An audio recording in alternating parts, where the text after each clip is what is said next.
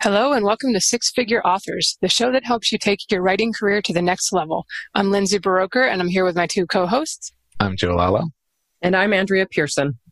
And we've got a bit of a mix of topics today. We're going to start out talking about subscription services and how best to use them. This is prompted a bit by Kobo roll, rolling out Kobo Plus into its biggest market Canada, but we'll talk a little bit about Kindle Unlimited too, and maybe just bracing ourselves to, or, or being excited about it. That's not necessarily a bad thing, but uh, expecting more of these probably to come on in the future. And we're also going to share some tips, kind of marketing, just a few thoughts on marketing and what's working for us right now here. Uh, we're recording this towards the end of July in 2020. And lastly, we've got a few listener questions from you guys from the Facebook group. So we will take those on also before we jump into our categories, topics, whatever they're called. Uh, do you guys have any news that you'd like to share? Um, yeah. Um, okay. So I am, it's kind of really exciting actually. Sorry, I just got giddy all of a second. I'm an audiobook author. Um, Discern and The Shade Amulet have both been um, published and they're available on a bunch of different platforms. Um, and they're on, okay, so they're not on Audible yet. That's the number one question I had been asked by readers, and that's because they're they are we're done through the Findaway Voices and Scribes Choice Authors program, and I'm 100% behind that. So it's not they're not going to be on Audible for a little while. They are on on um like Scribe. They're on Findaway. They're on Findaway, whatever. They're on Chirp. They're on um something called audiobook.com and another one. I don't know very much about this. There's about 30 distributors that Findaway goes to. Like Google Play, uh, Google Play in there. Barnes and Noble, I think, is in there. So it's everybody but Amazon, kind of. Yeah, they're on four or five spots so far because Findaway and Scribe picked, picked, picked and chose, chose and picked picked. Sorry. Um, different retailers, they didn't want to have them on everybody. It was originally supposed to be exclusive to Scribe, but they decided to open up to a couple of the other retailers as well. And Chirp is the one that's owned by BookBub. And I thought for some reason it was hard to get your books on, your audiobooks on Chirp. Is that no longer the case? All you have to do is go through find Findaway Voices and you cannot do it directly. They, everything goes through them to get to Chirp. Okay. So in other words, it's really, really difficult. Just kidding. It's hard as uploading them to Findaway Voices. yes, very difficult. Anyway, yeah. So um, I set the price for two ninety nine. That's one thing I really liked about this program was they let me pick the narrator. They let me do all of the metadata. So I got to do the book cover myself. Um, I, and they let me set the price and I set it for two ninety nine for both books because, you know, it's the first book in a series. And I was originally planning on doing it at 99 cents, but I was like, there's no follow up books. And so it needs to have some, you know, a little bit of cash coming in. And, um, I'm, I am banking more on the more downloads will hopefully equal equal in the longer run more readers and or more listeners and more um, downloads for the rest of the books once those come out rather than making money. And i don't actually make money off of this until it has paid itself back. And so i'm probably not going to make money for years i'm assuming. Because the narrators i picked were not cheap narrators. Well one of them i mean they weren't super expensive. Neither of them were over 400 per finish hour but that to me is a lot of money. So um yeah, so I'm really looking forward to seeing how this goes. I honestly don't have any idea of what to expect because this is something I've never done before. Um, everything I know, I've learned from other authors. And so it's just gonna, we're just gonna see how this goes. My original plan was actually to have the narrated uh, books for one, two, and three finished before uploading anything. And then I'd have the price for the first one be an introductory price and then the rest of them be a full price audiobook. But, you know, this all happened outside my control, them picking it and everything, me not getting to do it for, on my own, which by the way, I'm not complaining about. I'm 100 billion percent uh, thrilled that um, I got picked up by them. Um, anyway, so I'm going to be learning how to market audiobooks here, especially since Shadow Prophet is nearly ready to go live as an audiobook too. I, I'm proofing that right now. So I'll keep everybody posted. Um, listeners, uh, you, you know me. Um, I will be uh, telling you pretty much all the all the pains and the ins and outs and everything about having an audiobook and then trying to figure out how to market it. Anyway, so um, to me, needing me to send them more info, but their support system has been down every single time I've tried to get in, and that's been going on for like five days now. So, a- another thing to update people on once that gets resolved, I'm really hoping to get it resolved and move away from MailChimp. Um, and then I just had something that's been on my mind lately. Um, I'm reading a book right now that is a mix between Hunger Games and The Selection, and I am really, really enjoying it despite its many grammar and writing problems. Um, and the story itself is just absolutely fantastic. Um, a few months ago, I totally fell in love with another series that was riddled, riddled with jokes and errors. And so the whole time I was reading, I was alternating between laughing and wanting to throw my phone across the room. But I, and I did, I read the whole entire series anyway, and I bought the books even though they're on Kindle Limited. Um, and so this, this has actually been on my mind a whole lot lately, just over the last few months. Um, I am a grammar Nazi. Like in the past, I would never read something that had you know, if there, it gets to the point where I'm just like, if I roll my eyes too many times or if there's too many story flaws or whatever, I won't finish reading. But in the case of this book and then the last series, they're so good that I haven't been able to put them down. And so I'm like, it just, it shows how important story is. Um, perfect grammar won't sell a book if the story is bad or stiff or boring or poorly told. I mean, it won't sell a lot of books. It might sell a few, but but a great story will sell a book even when the readers are really picky about grammar and English. Um, and so my recommendation to me and to, you know, of course, our listeners and everything is to focus as much time as we can on learning the craft and then on getting our work into readers' hands. Um, and then as you're writing more books, books and working with editors, you'll learn the grammar. Um, and of course, keep in mind that it, this can make for expensive books to edit. But if the story is a good story, then the books will pay for themselves. Um, and I'd actually like to hear, I don't know, from Joe and Lindsay what your opinions are and basically what you guys have done for craft and things like that. Uh, well, I definitely agree that a good story uh, and engaging characters, I think even engaging characters even more than a good story. Like if your characters are good, even the plot can be pretty weak and people will keep coming back. Uh, definitely outweighs errors. Like my first release of the Book of Deacon uh, had literally hundreds of, of typos because it was not professionally edited in any way. And it sold enough for me to pay for a professional edit.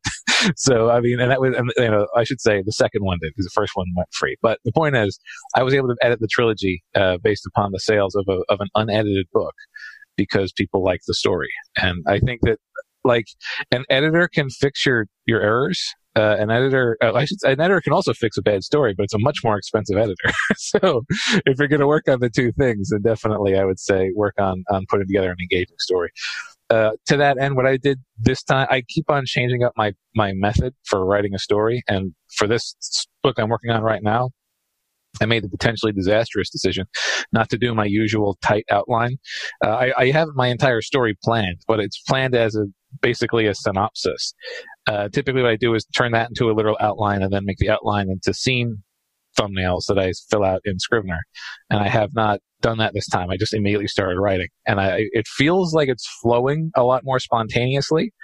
But I also uh, all I need is one landmine of a plot hole that I would have caught if I outlined it correctly, and all of the time that I save goes out the window. So uh, I'm being very mindful of that. Uh, as for news, uh, uh, that book that I'm writing is uh, Big Sigma Six. I, am at I think forty five thousand words today, and that's you know about three thousand, a little over three thousand words a day. So uh, consistent, but not super fast. But that's good enough for me right now. Um, by the time the listeners are listening to this, I should already have the pre-order up for my free wrench free wrench six, which is called Contaminant Six. Um, I have been dragging my feet on writing the blurb, otherwise that would already be up. And I will be doing some promo stuff, obviously, but I'm gonna have sort of have to wait until the pre-order is up before the promos start to make sense. So really, I've been a very efficient procrastinator with uh, with my my release schedule for for Free Wrench Six, but that's where I am my news. Um, to answer Andrea's question on the craft stuff, or share my thoughts. I actually did not get a lot of grammar stuff in school. I we moved a lot when I was a kid, and it may have been that. It may have just been when I was growing up that the public school system was a little deficient in that area. But um, I picked up a lot just from reading. You know, you can kind of, to some extent, being an avid reader, you'll get some of the, basics. And then uh, after I got out of the army and finished my college degree, I was sort of like, what am I going to do with myself? You know, and I took an editing certificate program from the University of Washington, and it was actually really fun. Taught, it taught me that I don't want to become an editor, but I, I like the first quarter was really learning a lot of the grammar stuff that I hadn't gotten. So I'm still not perfect, but I know that my editors told me a number of times like she really appreciates doing my manuscripts because they're pretty easy. Uh, it's usually more brain fart kind of stuff when I make errors than not knowing the rules.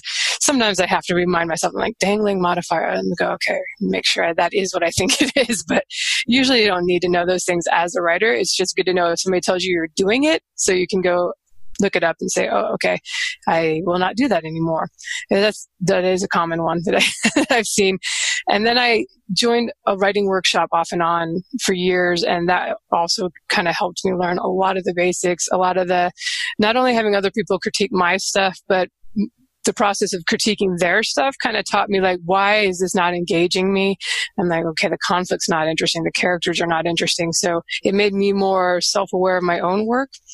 Um, and at the time self-publishing wasn't really a thing. So there was no like oh i'm just going to hurry up and, and, get something out there. It was like well i'm going to have to get an agent and a publisher. That was just you know two, 2000s that was sort of the only path that made sense. So by the time I learned, got my first Kindle and learned about self-publishing. I was pretty solid in the basic stuff. I still, you know, if there's like an interesting lecture or something on YouTube, or I was just listening to uh, David Farland has a couple books called Million Dollar Outline and uh, The Power of Resonance, I think is one, and they were on audiobooks, so I listened to them, and you know, it was it was. I thought it was some solid stuff worth uh, thinking about. I a lot of the stuff at this point is I kind of know a lot of it, but uh, you know, it's good to have it in your mind sometimes, especially when you're sitting down to start an entire new series and you're sort of crafting everything from scratch. That's a, a good time to maybe listen to some reminders of uh, how to do good characters, you know, how to make an engaging plot. So, uh, as far as other news for myself, not too much. I'm editing uh, my last science fiction novel, book eight in the Star Kingdom series, and it's seven point of view characters. It's the same as the last two have been the same way, and it's it's about to creep over 140,000 words as I'm editing, which it's nothing compared to an epic fantasy. It's maybe 300,000 words, but it's pretty complicated, especially in comparison with the urban fantasies I've been doing this year that are just one POV character. You're not like over there trying to rearrange scenes and matching up things that are happening in three different storylines to make sure everything flows correctly. So I will say if you see somebody that's super prolific and putting out a lot of books, they're probably, if you go look through their catalog, you'd be like, okay, a lot of these are like 60,000 words and one or two POV, fairly simple novels. If you are writing something historical fiction or epic fantasy that's is a lot of point of view characters and is more complicated, do not feel bad at all if it's taking a while. That's uh, even I slow down a lot for this longer stuff. It's uh, I wrote it pretty quickly, but I'm editing it as slowly as I wrote it, which is not usually the case for me. I can usually edit more quickly. Not this time.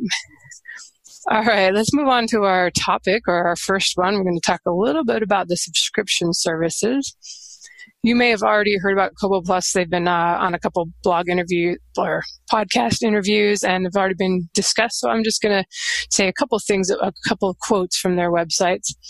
Uh, Kobo Plus has officially launched in Canada. For those who need a refresher, Kobo Plus is an all-you-can-read subscription service that we've been offering in the Netherlands and Belgium since 2017. Subscribers pay a flat monthly fee to read unlimited books for as long as they are enrolled in the program. And I will include the links to these in the show notes in case you want to check it out in more in more depth. Uh, the other question you may be wondering, because it's a little different than Kindle Unlimited with the pay, being paid by being paid by pages read. With Kobo, it is. Your payments for Kobo Plus are based on the amount of time that subscribers spent reading your titles in a given month. Each month, we will take the total revenue, we'll call that monthly revenue, earned from Kobo Plus subscriptions. We also take the total minutes that all subscribers spent reading that month, minutes read. We divide the monthly revenue by the minutes read, which allows us to assign a monetary value to each minute of reading. Let's call it value per minute consumed. This value will fluctuate month to month based on subscriber number and total reading time. All right, Joe, you got that formula all worked out and a computer program to figure it out for your books. I'm sure I could. All right. Well, before we start talking about strategies for subscription services, do you have any? Do you guys have any thoughts on Kobo's new program? Um, I like how they're slowly rolling it out. So they like started in, you know, not in America, not in Canada. They're biggest in Canada. They started, you know, elsewhere. So Netherlands and Belgium. And I like that, um, because they're, they're doing things slowly so it doesn't like kill the company, you know, which is the best way to grow a company is slow. Um, the revenue split sounds fair and i already liked their terms just from you know paying attention not having to be exclusive and all that um, and i really hope that they end up becoming a good competitor to amazon but of course it's it'll take a while um, the thing i think i like the best is the option to contact them and have them enroll a lot of books uh, for one author at once. So if you have a huge catalog, you can be like, hey, can you enroll all of these titles. Um, I'd absolutely hate to go through and do it individually. So the fact that they're actually doing that for authors is pretty awesome. Um, also, I couldn't see that there's any length of time you have to be in it. I seem to remember six months at some point. Um, do either of you remember? I mean, I couldn't find anything. I don't think there's a, a mandatory duration. That's good to know. I think they might have recommended, like in a podcast interview, you know, you not like hop in and then hop right back out. So that may be where you heard the six months. Yeah, that must be it.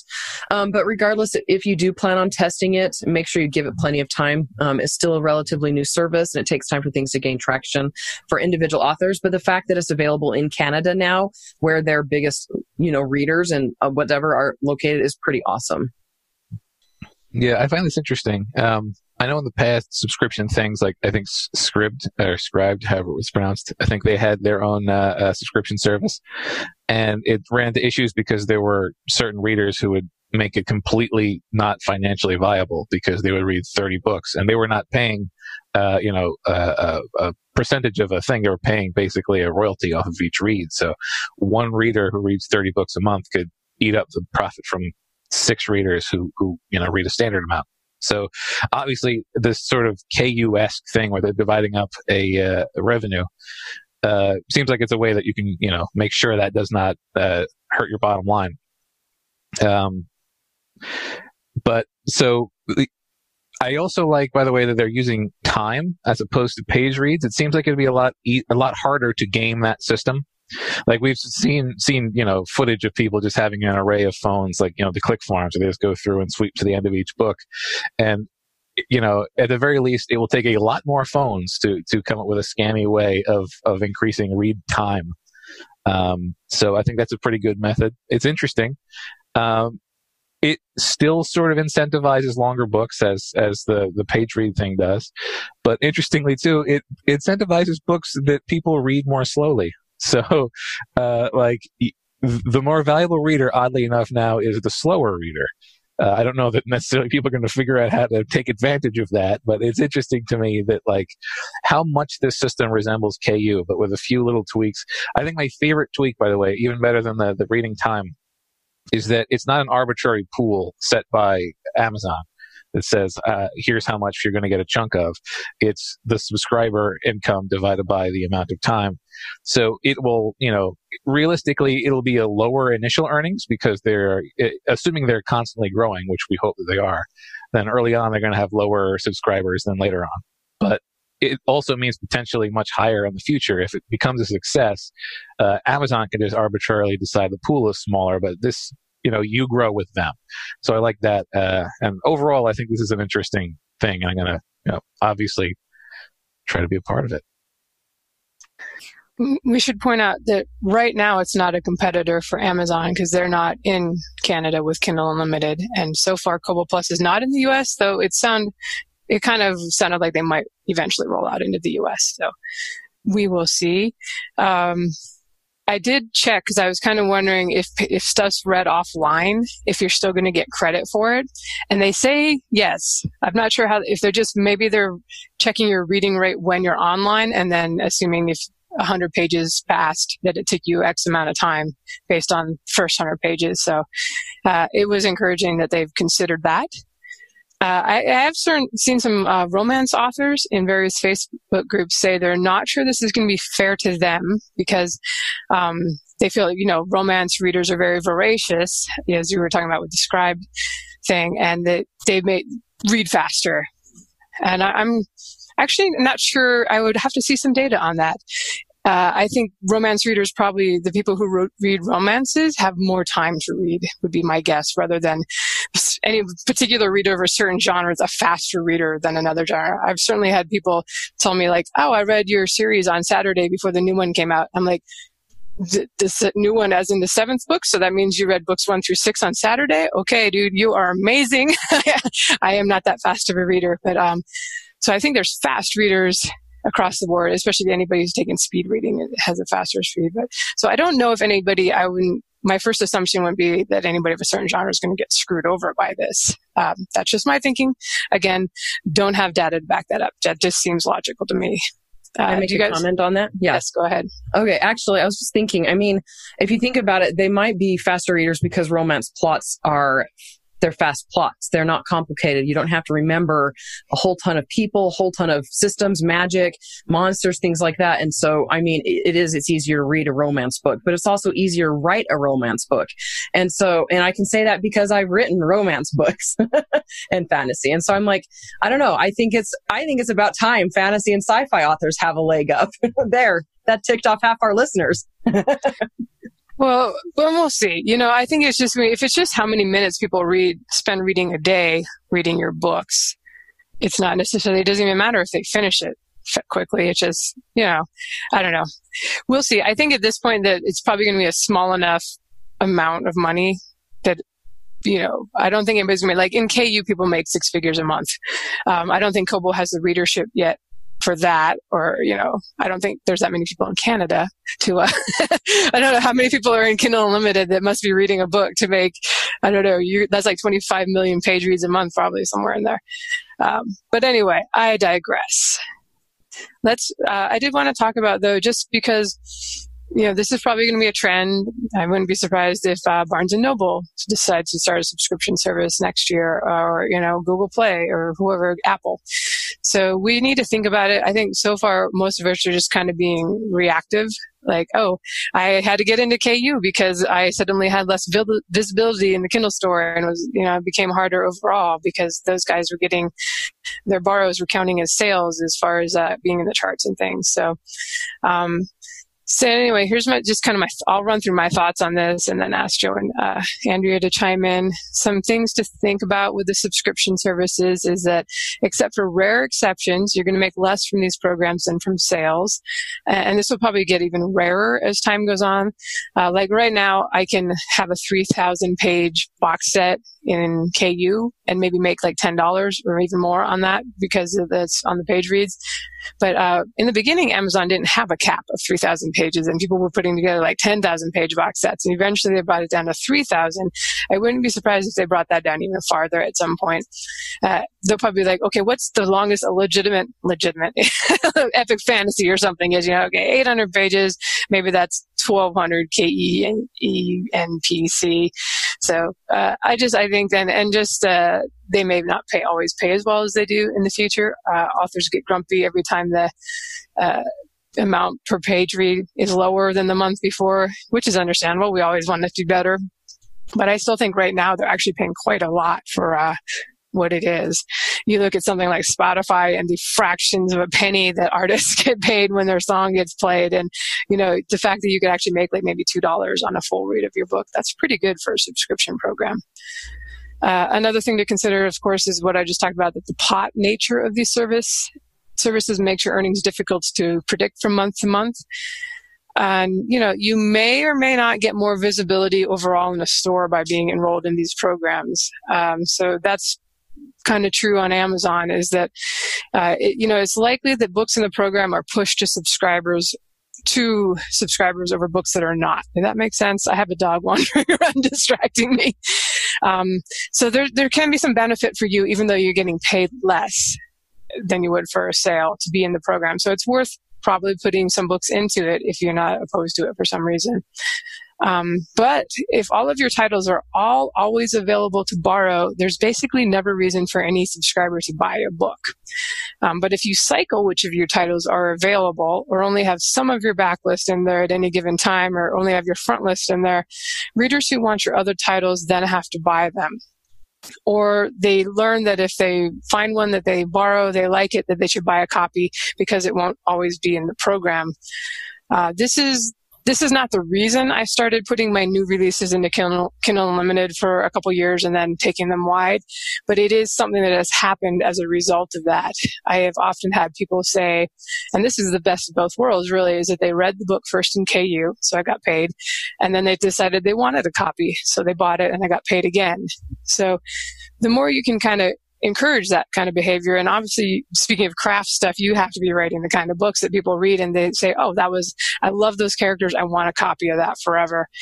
And you also have to think about if you have all of your books in there all the time, there's no reason for them to ever buy a copy. So, and, and in most of these programs, I don't know if this will be true in KU or um, Kobo with the time read thing, but like in KU, you only get credit once. If they reread it again later, you don't get credit again.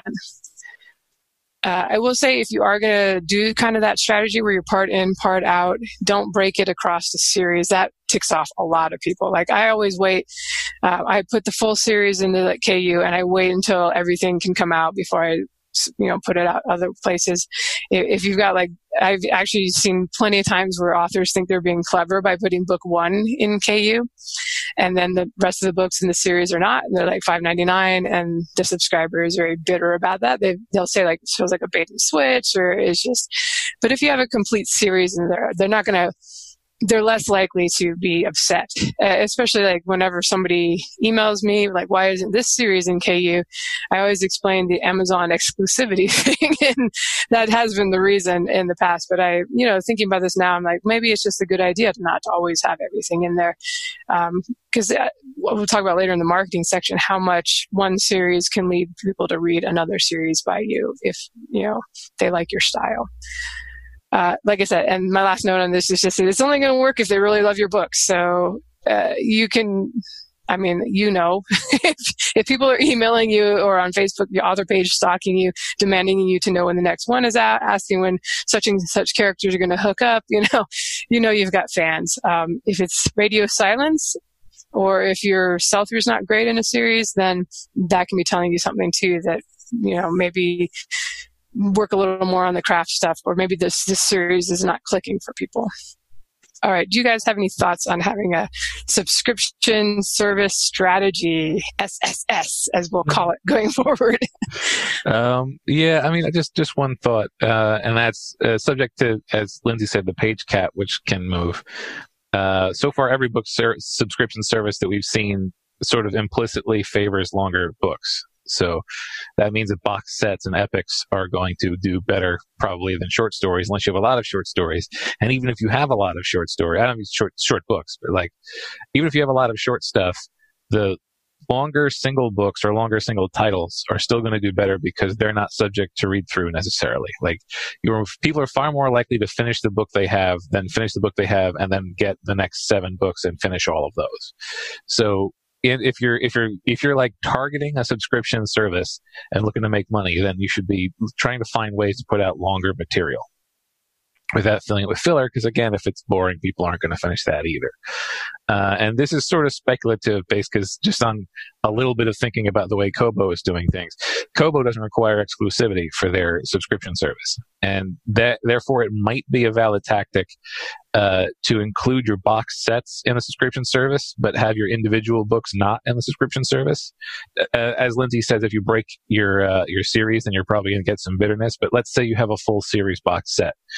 Um, it might be a valid strategy to have your full series box set as the thing that you have in the subscription service and have the individual books out of it, just to give people uh, the opportunity to get the best value. Like you get the best value out of them taking the box set, but then the individual books are the purchasable items because some people like to have every title on their shelf.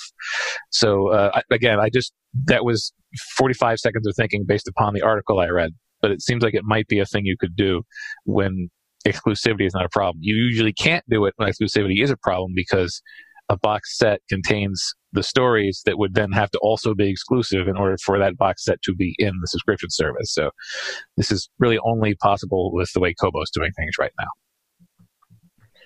Yeah. Um, okay. So my thoughts. I would say a lot of people are nervous about subscription models, but none of the subscription models that are available right now are permanent.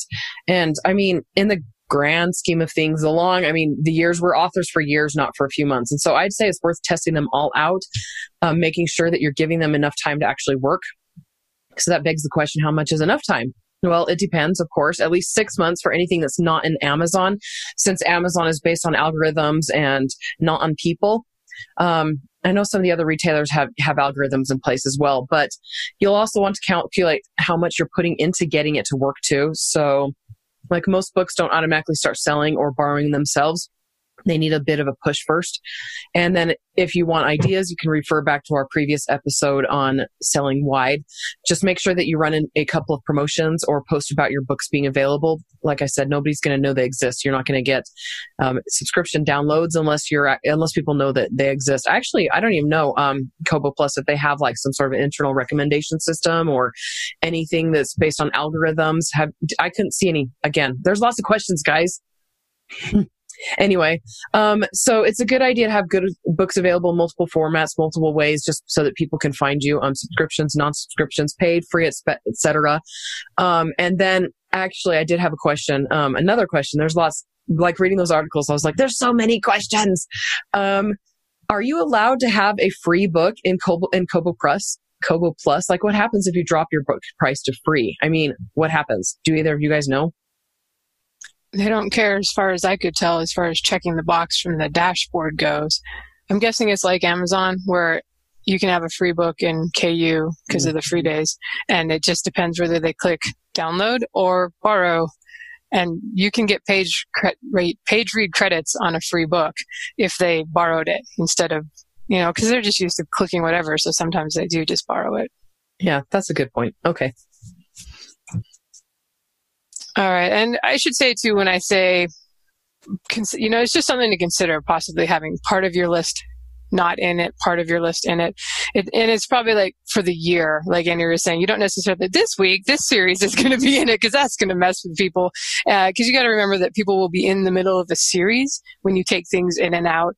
Like I always warn folks, uh, my email subscribers and like my Facebook author follower page people, if uh, like my Agents of the Crown series will be coming out of Kindle Unlimited in the fall. So, because I'm going to take it wide, I, I, like to give them a month or two. I'm like, hey, if you're in the middle of the series, go borrow the rest of them now. Um, the books, uh, at least on Amazon, I'm guessing Kobo will be the same way. They don't disappear from their device. They're just not able to borrow if after it's out, they can't borrow them again. I've, I've had pages, page reads on books that have been out for over a year out of the program. It's just like, oh, they finally remembered it was on their Kindle and decided to read it. So, and I'm also saying too, if you're all in with Amazon and Kindle Unlimited and it's working awesome for you, by all means, you know, go for it. I, I, tend to find with my own stuff that anyway, after I finish up a series and move on to another series, especially if I'm moving to another genre, that the page reads will naturally go down as I'm you know, not promoting that series as much.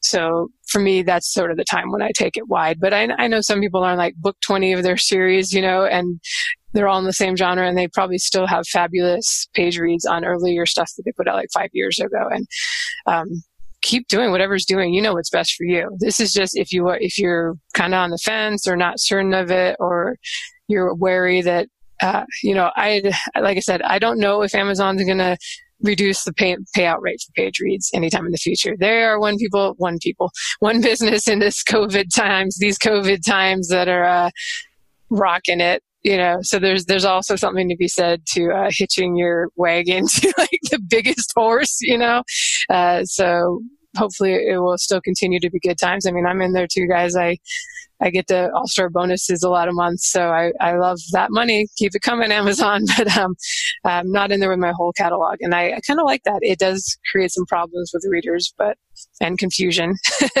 but that's how it is. Uh, and again, with Kobo Plus, you don't have to be exclusive, so you can more easily experiment without worrying about. Uh, I don't know, worrying about things. Let's move on.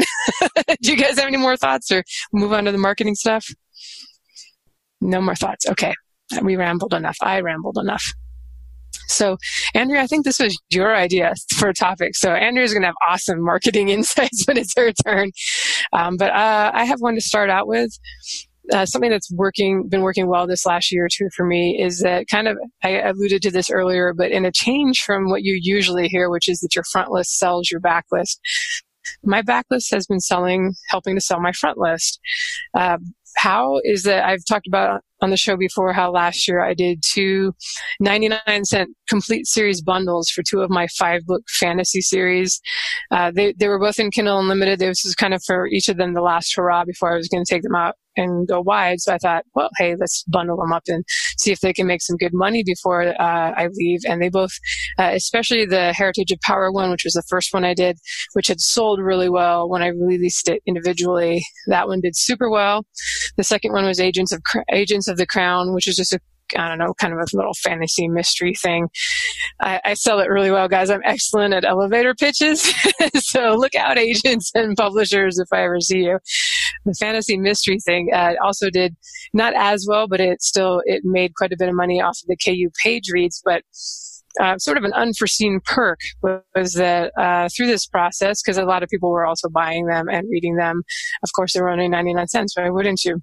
I got a lot more followers on Amazon more readers of my fantasy overall. And this year in February, when I released the first book in my Death Before Dragons series, the urban fantasy, even though this was a kind of a genre hop, uh, it was a new genre for me. It's still under the fantasy ballpark. So it was, you know, it probably would have worked better if it had been another sort of epic fantasy, high fantasy thing. But I had, you know, I think I mentioned this on the show before that I had like the Amazon pre-order alert went out before I was ready, basically. And I had like 900 sales that day, which for me was, you know, I think in the past I'd had maybe like 600 or something. Uh, this was on a 99 cent book. So I don't know if it had been a new series at 4.99. These box set readers might have been, eh, forget it. Um, but so anyway, I, I kind of thought about like, why, you know, why, why did that do so much better than my others? And I was like, well, I guess I picked up a whole bunch of new followers on Amazon that got that alert as a result of just selling thousands of copies of these box sets the year before. So, uh, you know, and even though it was 99 cents, I've had plenty of people go on and buy the following ones at 4.99, and of course, a lot of KU readers picked it up too. Uh, I think it would have been even more impressive or dramatic on my if it had been in the same genre. But um, I also, I was like, shoot, let's as long as these box sets are doing well, I go ahead and uh, in February I went ahead and put the first chapter of the urban fantasy in the back of the one that was still in KU, and I had uh, at least one person say that yes, that led them to check out my new series. And I always figure with the stuff that for every one person who tells you something like that, I found your books on BookBub, or I, you know, I found you in this box set. That there's probably at least ten other people who found you that way but didn't say anything. Because how many people actually reach out to the author? That's a pretty small percentage. Um, so, in summary, it may be worth kind of revisiting your backlist, not just to revitalize it and sell more copies of it anyway, like with a relaunch or a box set, or even just running a big sale if you haven't done that for a series. Maybe you finished it up five years ago or something. You know, not only you get the win from selling books that are already complete, so everything you earn is, you know, gravy. Uh, and then it can lead people, you know, to buy your new series, which, you know, advertising's great, spending thousands of dollars on Amazon ads. Is fantastic. Who doesn't love doing that? But even better is when somebody sends out one email. You send out an email or Amazon or BookBub send out the follower alert to your book and you make thousands of dollars from that. So that it's always a bonus. So that that's just been one thing that worked for me, and that I will be keeping in mind going forward. Uh, timing possibly of like sales of the backlist. So I, another case is that I've had lucky enough to get a BookBub for my Dragon Blood series box set, even though it was a free uh, box set at the same time as I had released my Heritage of Power, which was the spin-off series, and that really I had a nice boost for a couple weeks in the rankings of that uh, new series because I was lucky enough to have the BookBub for a related series at the same time. So backlists to sell the front list. That's my marketing tip for the day. Next. Uh, interestingly enough, because of the, uh, as I've been calling the year of six, uh, I, I've been thinking a lot about my backlist. And in my case, it's sort of like I, I, set book promotion to hard mode for this entire year because I'm trying to revitalize in sequence three different backlists, and it's not easy. Uh, and my methods have been hit or miss. Um, I've spoken about how I've been doing full series discounts. Uh, Book of Deacon, well, I should say I've been doing. There's only, there's been one launch in the Book of Six so far because the next one is the one that I'm setting up right now. But uh, it's uh, I, I, discount the entire series. The first book is already free, and then every subsequent book is one dollar more than the previous one until the most recent release, which is full price. And I also have been setting the book, uh, the the box sets of each one, which are usually the first three books. In the case of Book of Deacon, it's a few more. Uh, I've been setting that to ninety nine cents as well. So like that is my standard backlist. Let's juice up the sales and also rev up for the new release.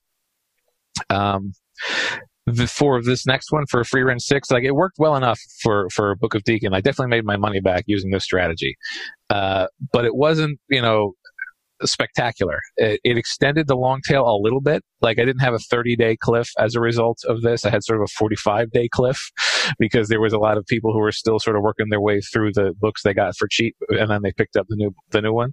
But it didn't like put me back into the fabled six figures that I would really like to be back in this year.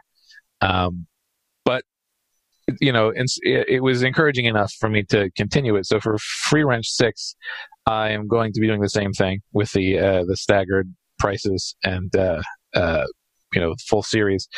But I'm also going to try to do some stacked uh, featured promos, like you know the, the individual sites that send you know I mean, if I get a BookBub, fantastic. But the smaller ones they're a little bit more reliable, do a few, do a full week of those if I can, and I'm also going to try to be a little bit more aggressive with the ads uh, and see if this scales well. If it does, then fantastic. I got a third one on the way.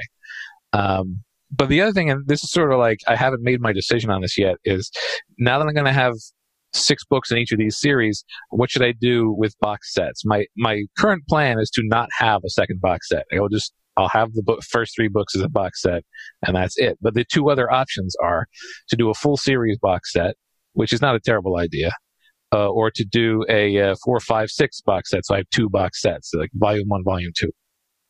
And there's pros and cons for both of them. The only one that, that, that concerns me about the full series one is if I do a full series box set, that means that I've got the individual books, and then I've got the first box set, which has books one, two, and three, and then I've got a full series that's also got books one, two, and three. And now I've basically sold. I'm I am selling the same book three times, which seems shady. Shady enough, in fact, that I feel like Amazon might have a word with me if I did it. Um, so I don't know. I haven't made that decision, but some sort of box set methodology is in my future as well. I just have to pick what it is.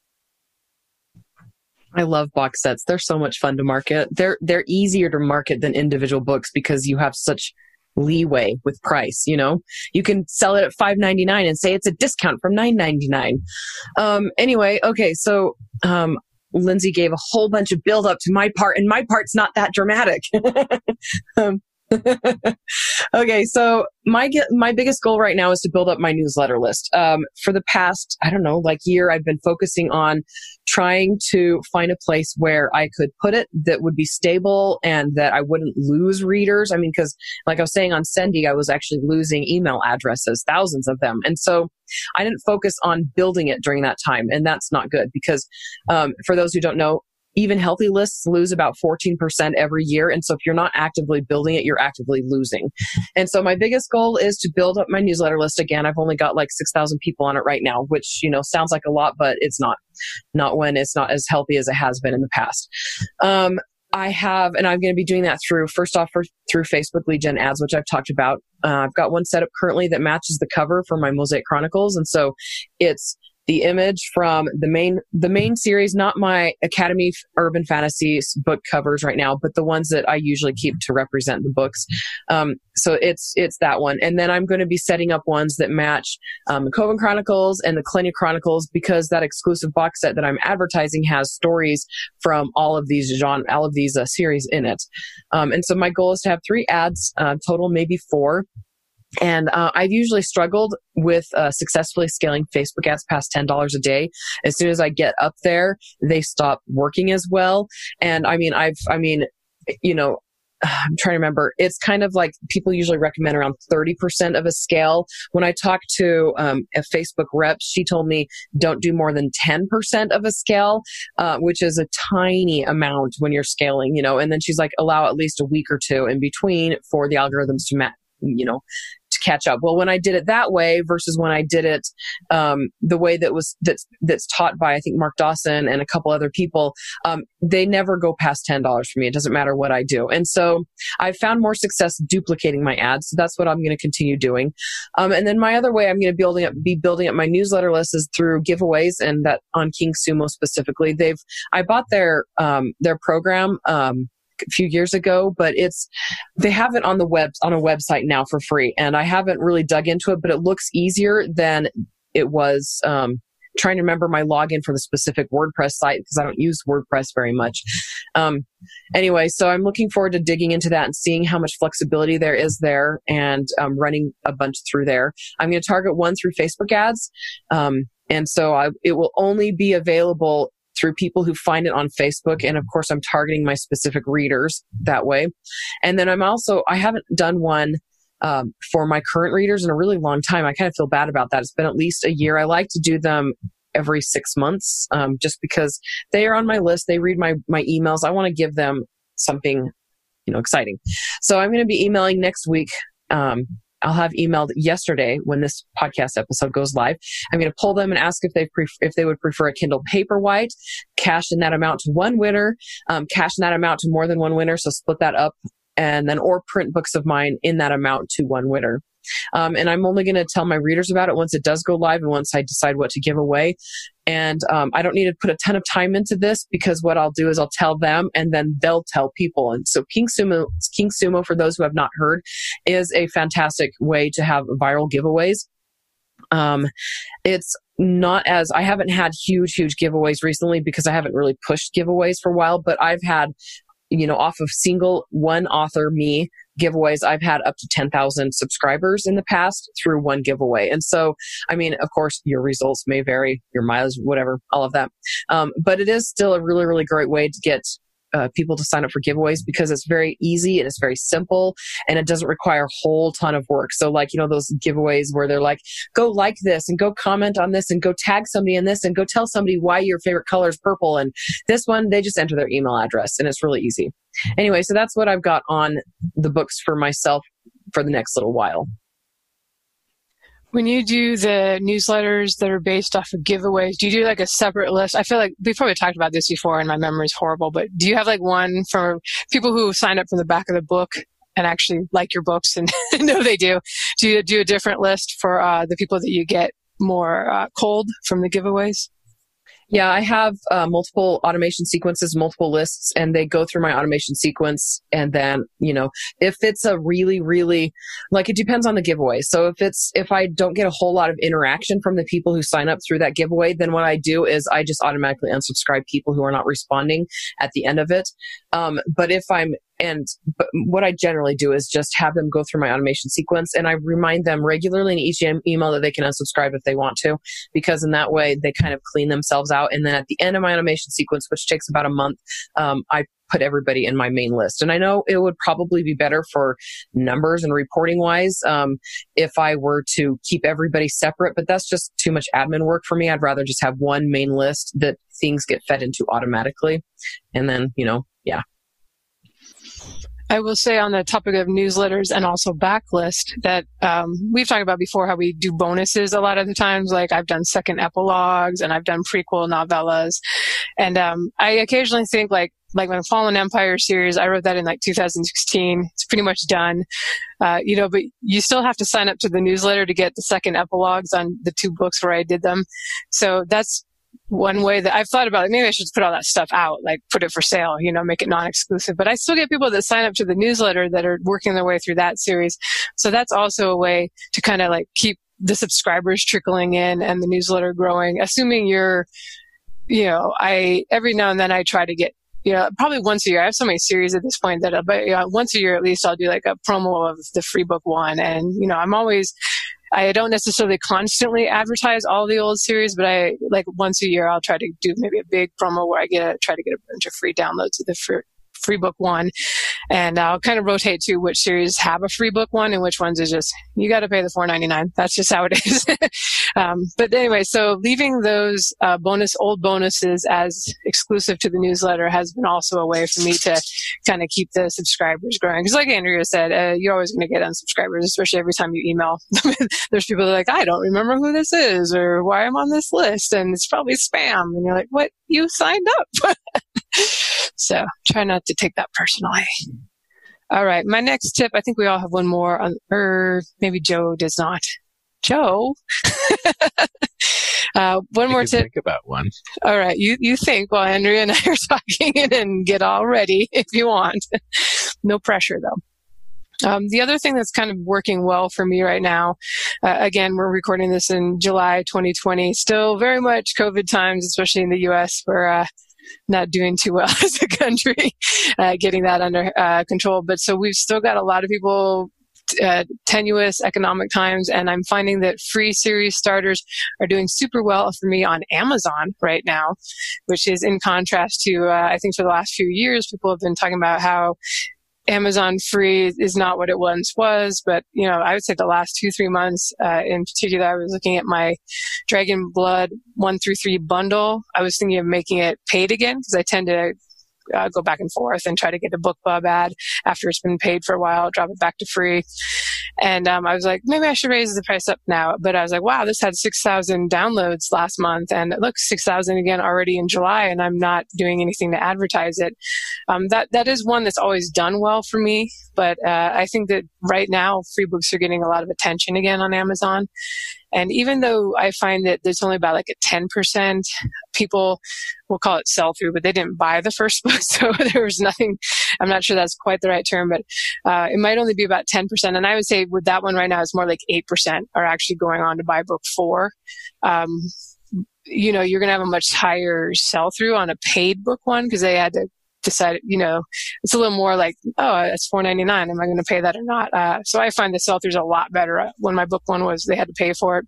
But if you're just moving six thousand free copies by doing nothing, uh, that you know that ends up being like I think I have five hundred sales of book four, and actually that series because the book one or actually it's a bundle has been doing well on free oh, once again, this is a series that's been complete for like five years. Uh, once again, it's crept up into like the steampunk charts, which I will be the first to admit steampunk is not a popular category on Amazon and it's not that hard to get on those charts. But considering these are old books, uh, you know, I, I decided just go in on July 20th when I was putting these notes together and click the boxes to see just how that series is doing and it's uh, nine novels and a novella.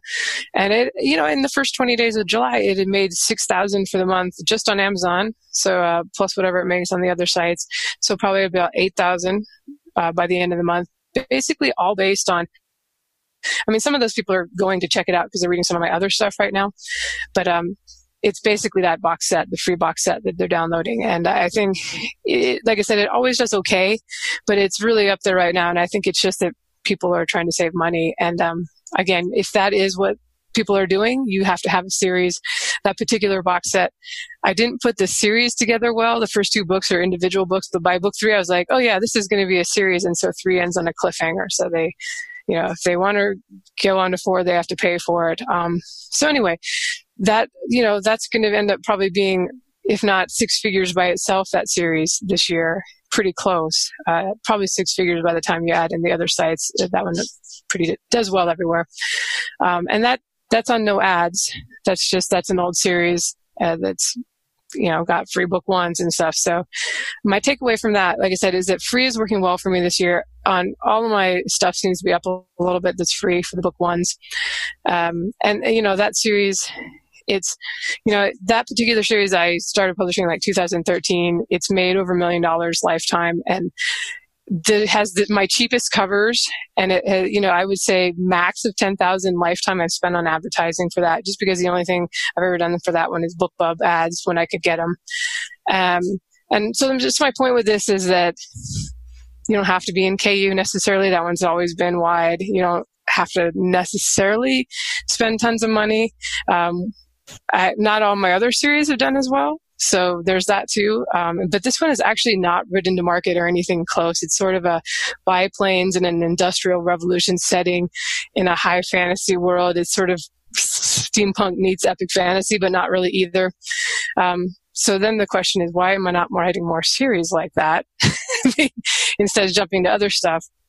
But anyway, rambling story there is just to say that free seems to be working quite well right now on Amazon. Uh, wouldn't necessarily make something free if you don't have it leading into other things, but if you do, uh, it can be powerful right now. Again, without even, if you advertise it, even better. You know, I, I don't usually do pay per click ads on the free ones though, because you know, if you're looking at, you can organically get a thousand just from being found in the list or from getting a $25 promo from a site.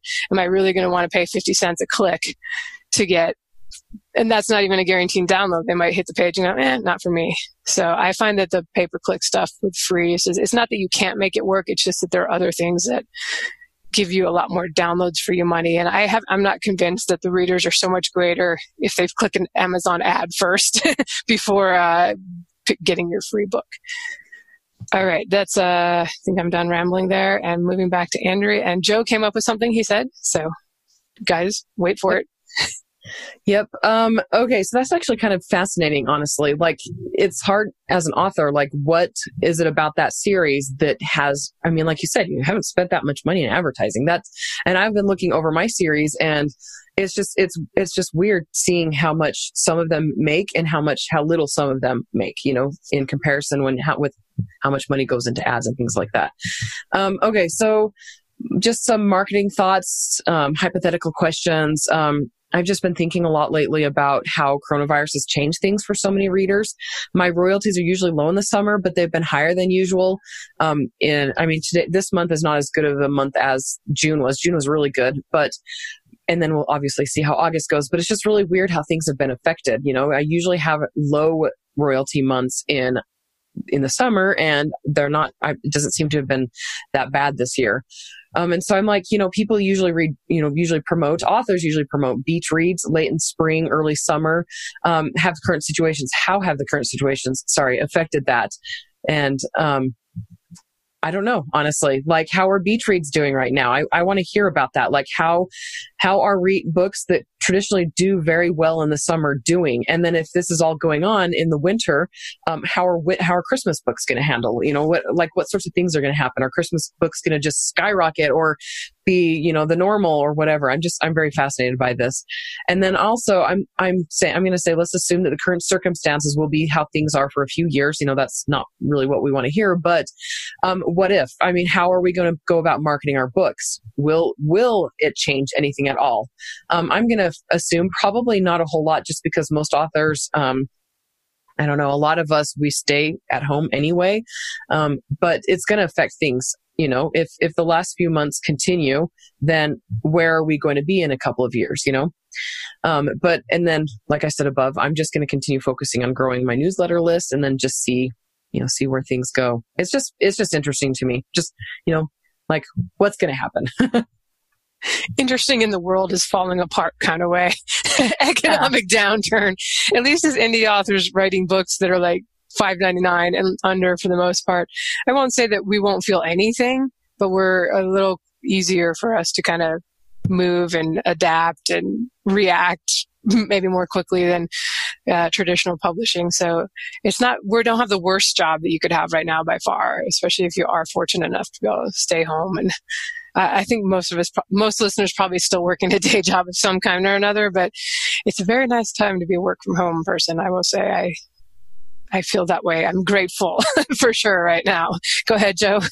That's for sure. I know that one of the big things that happened with COVID, especially early on, was with when like when there was it's summer now, there wouldn't be school anyway. But like when kids got taken out of school, there was a tremendous number of people who started getting uh, children's books in in ebook form. And traditionally, children's books have not done well in ebooks because you know it's a tactile experience storytelling. Uh, and uh, i know that early on in covid children's books got huge and some of the, some of the, the established children's books hit the bestseller list again on on ebook alone just because nobody had a, a copy available and they needed them right now. So i mean that sort of thing i'm sure will come along. Um, and uh, so the point that I was going to make is like I average three to five book releases a year, which is incredibly fast by some people's standards, but by rapid release standards, pretty slow.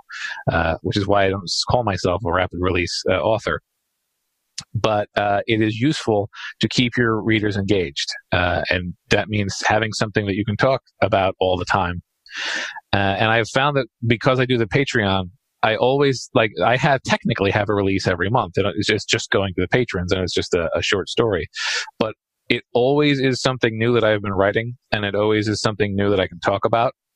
So even if you're not the kind of person who writes short stories, even if you don't want to write a monthly short story, I think there's a lot of value in having a structured sort of monthly thing to talk about.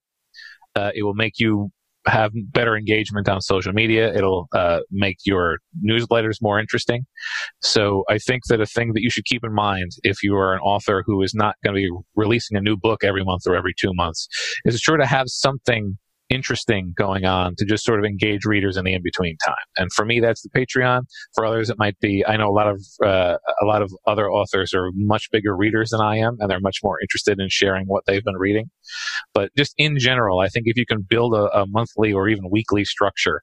Uh, that you can keep people engaged on, I think it's going to help everything across the board. So it's a thing that uh, I have found as an unexpected side effect of my Patreon that I'm I'm I'm I've found very valuable.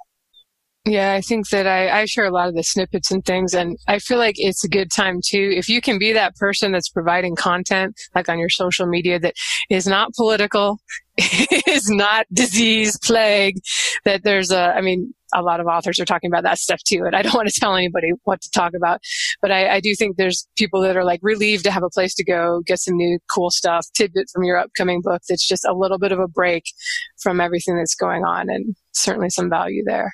Um, all right, we have a couple listener questions. Andrea, did you want to start things off? Sure. Okay, so Amanda asks, so I know that the three of you have multiple series. Do you have any advice for me? I am almost finished writing my second book in a two book series, 100,000 words each. Women's fiction. Any ideas for how to release and market? Price of book one at release and then drop and then price drop or free when book two releases. Time between releases of book one and book two. Um, traditionally, my series series releases have not been terribly well planned. I typically start a series uh, with a, a, rough idea of where it's going to go, but don't really plan it as a whole. So I would say the advice of Andrea and Lindsay are probably going to be more useful to you. But uh, like just very basically, I would say I would suggest pricing book one pretty low from the start, and I would suggest putting out book two about four weeks after book one. Uh, that's just with the material that you have uh, that's what i would suggest. But 100000 words each is pretty lengthy. So like when i say price low maybe not perma free um, but because you only have two books so perma free needs a reasonably longer series. If you're only ever going to have two then i would i would suggest maybe not perma free right away on book one and I'm kind of torn on the price, honestly, for book one. Um, with the series only being a two book series, it's it'll take a while for you to recover costs, kind of like what Joe was saying, and gain traction with marketing. Um, because lost leaders, that's a huge marketing tactic. Um, with there only being two books in the series, a rapid release situation wouldn't really be applicable. Um, though you could release book two like four weeks later, um, and then turn, if I read, then turn your focus to writing more books. Um, I honestly wouldn't worry about marketing until you have five or so books available in the same genre, assuming, of course, the, these are your first books. Um, if they aren't, then maybe try a few promotional campaigns before really focusing on advertising through any of the main ads places. And what I mean by that, like Facebook or Amazon, BookBub, etc. Just see how your book responds in places that do actual advertising like bookbub featured deals or book barbarian robin reads etc um, it's usually cheaper than running an ad on facebook when you haven't finished learning how to make those types of things effective. So that's just my advice I would say part of this probably depends too if you're going to go exclusive with Amazon and be in Kindle Unlimited, in which case doing a 99 cent book one, at least for the launch, could make sense because you could potentially get a lot more sales and get some extra visibility. And because you're doing 100,000 word books, you know, that's going to be pretty good amount of pages to be read. So you would make more than the 35 cents. You, I don't know what that is, a dollar fifty, two dollars at least, I should think, uh, for a full read. Um, it, you know, and that's just, I, it's never anything that you have, the pricing is very fluid. You know, you can change your prices whenever you want. I, with two books, you know, I would ask you, are you think, cause you mentioned that you might do free or something later when book two releases. I think if you're going to do a price drop later, like within the first few months, even the first year of having released book one, you might as well launch book one at that price so nobody's going to feel jilted later on, especially if you do have a mailing list and you have readers already that are lined up that are going to buy it for you. I always feel like those are the people you should treat the best. You don't want to like make them pay full price and then like, hey, you know, two months later it's 99 cents. So that's something to consider. And you, you know, you can always try it for two weeks and then go, nope, I'm going to be 4.99. Uh, this is a good book, women's fiction. That's I also to look and see what the prices are in that category. My I haven't looked. My gut feeling would be that they're probably higher than average uh, than a lot of the, like romance categories. Um, so see to what the prices are and what they'll bear. So lots to lots to consider. There's no right answer with pricing. Sometimes it's just experiment and realize that you're not locked in. But I, I think if you are going to plan to lower the price for sales later on. You might as well start at that price, then put it up to like two ninety nine or four ninety nine, and then you once again later when you release two, uh, you can run the promos and drop it to ninety nine cents, and that lets you hit up all the sites that promote sales. Uh, so, and as far as how far apart, I think was part of the question too. You know, that's I, I would probably if that's going to be it for a while, you know, you might not want to have it all coming in in the same month. You might want to release one, put the pre-order up for two, you know, try to get as many people into it as you can and uh, try to get uh, newsletter signups possibly too. And, maybe you want that to come out a couple months later, but have the pre-order up right away is good so you can capture those people when they just finished one and they're still excited about it. All right, I think, am I answering? No, Joe's asking the next question. Yep. Right. This one is from Patty. Um, what are your thoughts on 99 cent box sets and what would you use them as a promo and, and would you use them as a promo tool? Uh, it definitely drives higher page reads. I'm more interested in finding out what the hosts think long term. Does it train readers to expect too much for too little?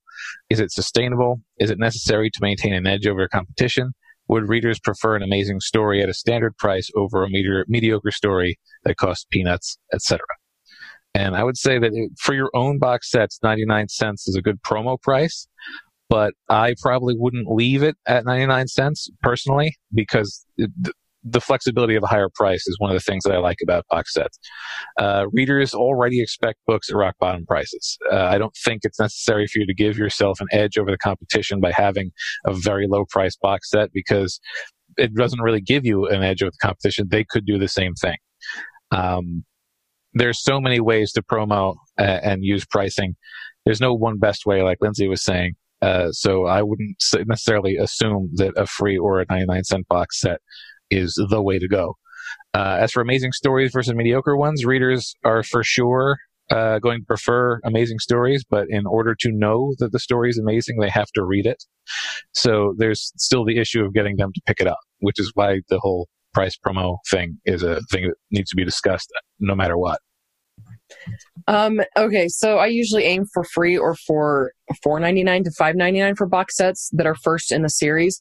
So basically, I discount from nine ninety nine where I can when when I can still get that seventy percent royalty price.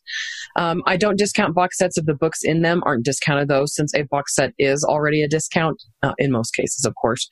Um, I only discount a box set if there's a full priced box set that follows.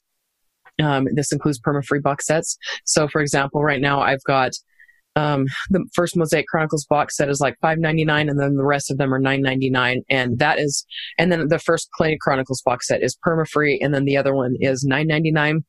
All of my box sets are generally nine ninety nine, and then I usually will try to keep one at perma free, and then one at four ninety nine to five ninety nine. So I, I, would see this as a tool, as something you can use to, like, if you're in KU, you can exploit, you're kind of exploiting the power of the page reads. You know, like I said, I was getting $10 for a full read through on that 99 cent box set. So I didn't care that thousands of people were also getting it for I was getting 35 cents on their 99 cent purchase because over here on the other side, there was a lot of page reads coming in. Um, I haven't done like 99 cent full series wide because there isn't that page read element, but having, you know, what I was talking about with the backlist stuff, I would consider it now, knowing that, especially if it kind of fed into another one of my series. Uh, the complete series stuff does work really well in box sets. Readers like that uh, even more than like just three books that are one through three.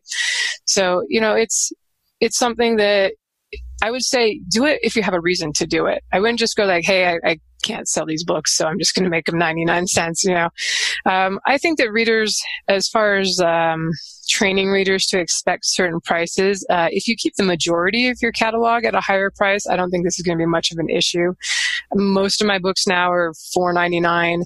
Uh, some are 3.99 that are older, or shorter books, but um, I don't ever have anybody say like, oh, that's too expensive. Every now and then I get somebody that's a KU person and wants to know why they can't get the rest of the books in KU, but even that's pretty rare.